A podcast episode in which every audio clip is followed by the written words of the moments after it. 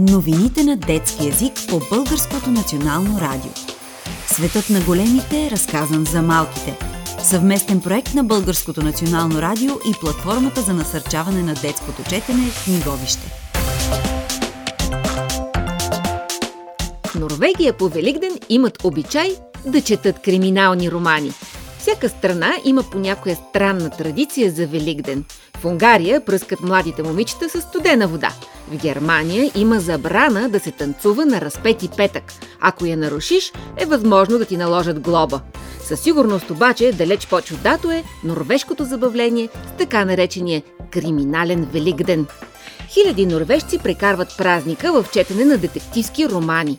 Достатъчно е около Великден да минеш покрай витрината на някоя книжарница в Норвегия, за да видиш, че е отрупана с такива книги. Една част са писани специално за случая – Телевизиите пълнят програмите си с криминални сериали. Особено популярни са тези от Англия.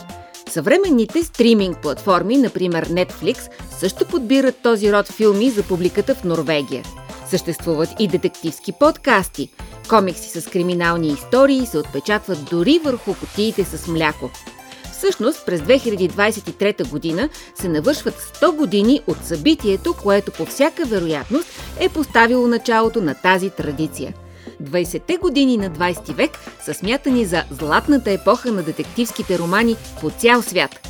По това време започнали да пишат автори като Агата Кристи, Дорати Сейърс, Реймънд Чандлър, Жорж Сименон.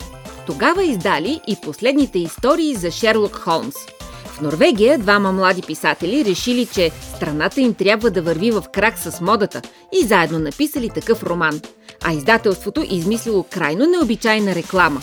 През пролетта на 1923 година уважаваният и сериозен вестник Афтен Постен излязъл с заглавие на първа страница. Тази нощ обраха влака за Берген. Страшно много хора повярвали, че това е истинска история – Станал скандал и разбира се, книгата започнала да се продава като топъл хляб. От този момент нататък норвежците започнали да свързват великденските празници с четене на истории за престъпления. Ако тази традиция ви се струва интересна, нищо не ви пречи да я спазвате и вие, въпреки че не сте в Норвегия. А може и сами да опитате да измислите детективска история. Публика очевидно има.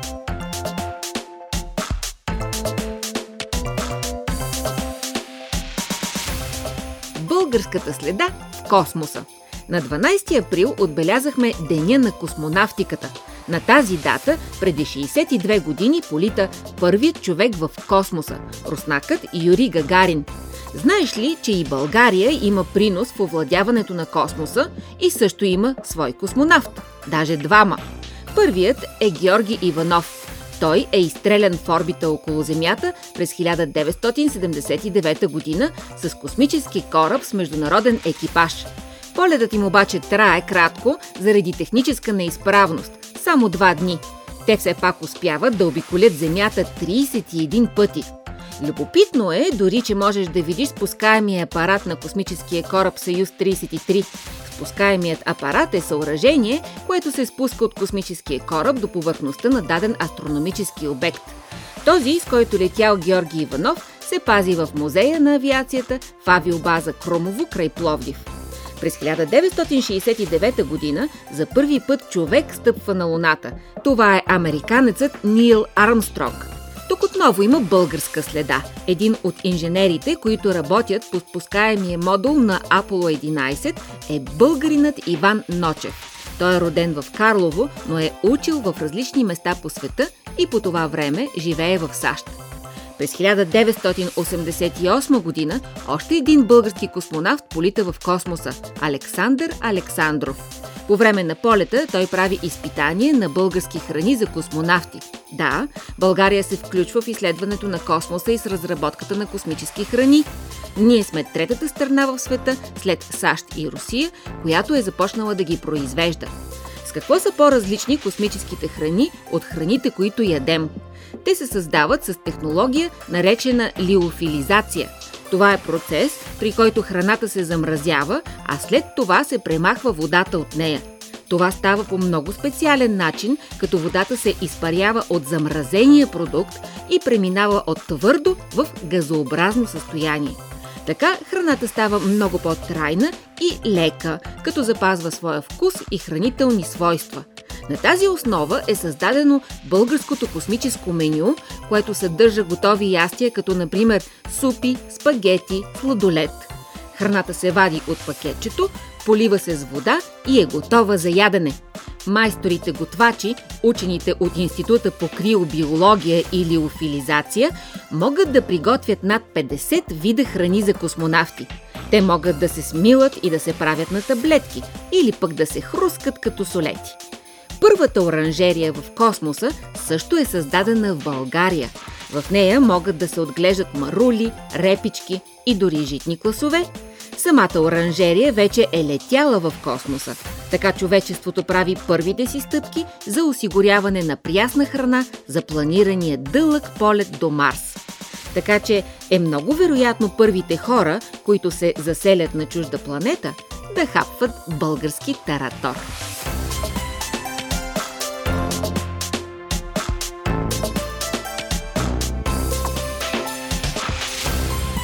До ледените луни на Юпитер, новата космическа мисия. На 13 април Европейската космическа станция ЕКА изстреля една от най-важните мисии за проучване на условията за живот на други светове в космоса. Мисията JUICE, съкратено от Jupiter Icy Moon Explorer, изследовател на ледените луни на Юпитер – ще пътува между 7 и 8 години преди да навлезе в орбита около Юпитер през 2031 година. Целта е Джус да изследва Юпитер и космическата среда около него и най-вече да анализира и проучи в детайли трите най-големи ледени спътника на Юпитер – Европа, Ганимед и Калисто – Учените смятат, че и на трите ледени луни на Юпитер има голяма вероятност за наличие на течен океан под ледената повърхност. Наличието на вода в течно състояние е основно условие за това един далечен свят в космоса да е потенциален дом на живот.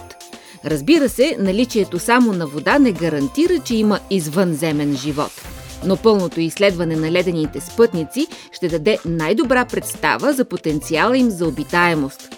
За целта Джус, веднъж достигнал в орбита около Юпитер, ще облети два пъти Луната Европа, 21 пъти Калисто и 12 пъти Ганимед.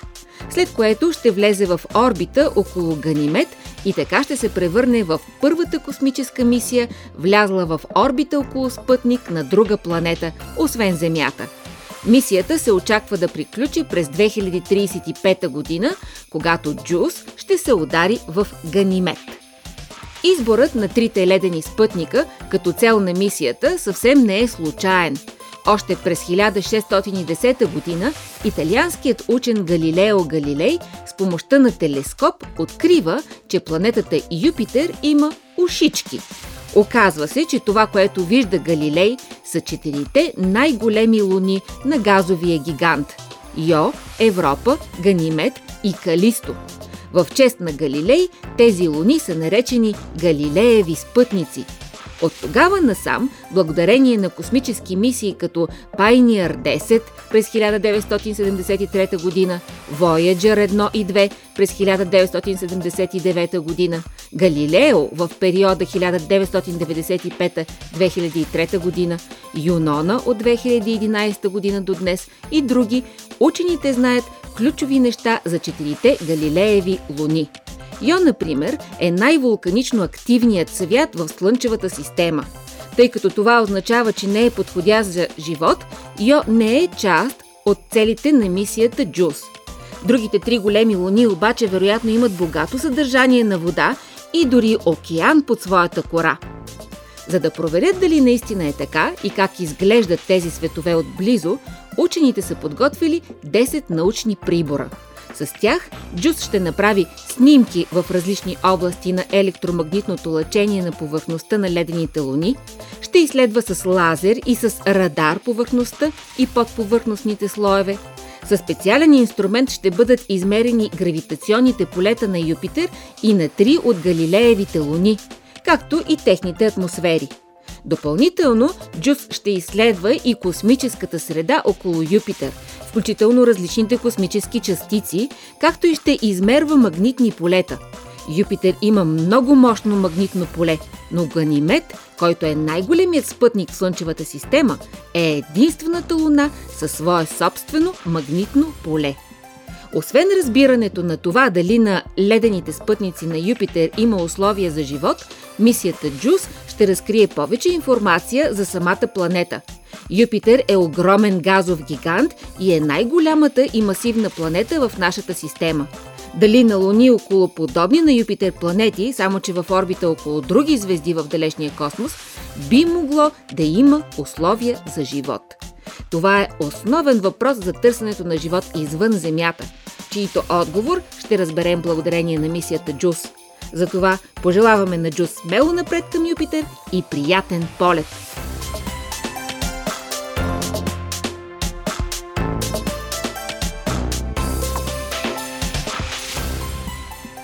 Защо Париж забрани електрическите тротинетки под найем? И какви са реакциите? Как можем да направим въздуха в града малко по-чист? Да вървим пеша, да караме колело или електрически скутер, тротинетка. Тротинетките не използват бензин и съответно не замърсяват въздуха. Не случайно в много от големите градове в Европа, включително и у нас, се отдават електрически скутери или колела под найем. Така се случва и в Париж преди 5 години. В началото всички се радват, че по улиците им ще има повече скутери, отколкото коли. Но защо това се променя? Електрическите тротинетки стават толкова много, че затрудняват движението в града. Те влизат и излизат на платното, където са автомобилите, движат се и по тротуарите, където преминават и пешеходци. Техните шофьори често не спазват правилата за движение. Развиват толкова висока скорост, че може да станат и причина за катастрофа, а ако блъснат някого, да го наранят. Медиите припомнят и случаи на ранени деца след инциденти с електрически скутери. Тези превозни средства се паркират хаотично из целия град или пък се захвърлят в река Сена. Така от екологичен се превърнаха в опасен транспорт за много граждани на Париж. По данни на Френския национален отдел за пътна безопасност, през 2022 година са загинали 34 души, а други 570 са били сериозно ранени, докато са карали електрически скутер или подобно превозно средство. Затова на 2 април властите организираха референдум или допитване до хората за или против скутерите под найем в Париж. Това съобщи една от най-големите информационни агенции в света Associated Press. В допитването се включиха само около 103 000 души.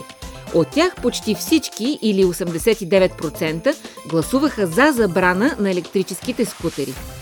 От 1 септември вече няма да има тротинетки на самообслужване в Париж, каза кметът на града Ан Идалго. Компаниите за скутери не се съгласиха с резултатите. Това са само 100 000 гласа или гласували са едва 7% от всички, които имат право. Правилно ли е толкова малка група хора да решават как да се промени движението в града, написаха те. Съжаляваме, че парижани ще загубят възможността за споделен и екологичен транспорт. Това е крачка назад за екологичния транспорт в Париж преди Олимпийските игри през 2024 година, обясниха още компаниите. Много от парижаните обаче продължават да подкрепят скутерите под найем и са разочаровани от забраната. Може би, ако има по-сериозни правила, които спазват шофьорите на тротинетки, няма да има толкова много инциденти. Положителното е, че електрическите скутери са заменили 20% от пътуванията с автомобили в Париж, каза френският министр на транспорта Клемент Бон. Това е намалило замърсяващите коли в центъра на града и е много важно за справяне с мръсния въздух. Но виждаме как, ако няма ясни правила, които всички да спазват, една добра и зелена идея може да бъде отхвърлена.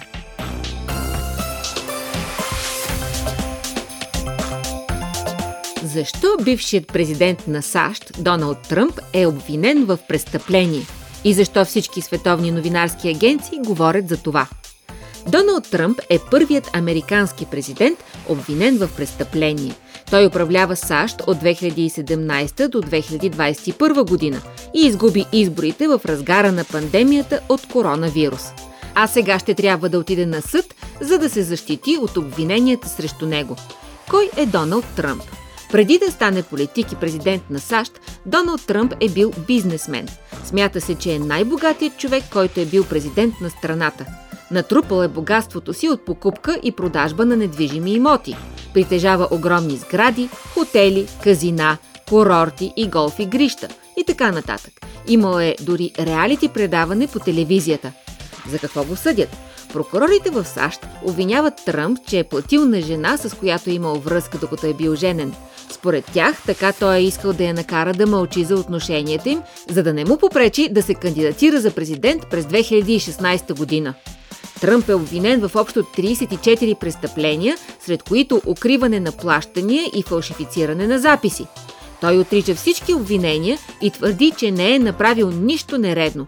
Тръмп казва, че го съдят, защото политическите му противници искат да му попречат отново да стане президент на САЩ. Но съдът е този, който ще реши дали бившият президент на САЩ е невинен или виновен. Ако отсъди, че е виновен, Тръмп може да плати глоба, но е възможно и да лежи в затвора. Може ли пак да стане президент? Независимо от изхода на делото обаче, Доналд Тръмп може отново да участва в изборите за президент. Те ще се проведат през 2024 година. Той беше заявил своето намерение да се кандидатира още преди да го обвинят. Някои експерти смятат, че обвинението може дори и да му помогне да спечели, защото ще обедини неговите поддръжници, които са убедени, че го съдят несправедливо. Докато беше президент, някои негови действия бяха противоречиви и разделяха обществото. Например, когато започна пандемията от коронавирус, той съобщаваше подвеждаща информация за вируса, непотвърдена от лекари. Неговите колеги политици на два пъти поискаха да го отстранят от длъжността заради поведението му. Това става с процес, наречен импичмент. Но и двата пъти беше неуспешен. Тръмп загуби изборите през 2021 година, а правото да бъде президент на САЩ спечели сегашният президент Джо Байден. Доналд Тръмп не прие загубата и обвини Байден, че е откраднал изборите. Тръмп не съобщи доказателства за тези свои твърдения. Затова пък, след негова реч, негови превърженици протестираха, като атакуваха най-важната сграда на правителството в страната – Капитолия. Това събитие шокира много хора в САЩ и по света, защото нарушава основните демократични принципи.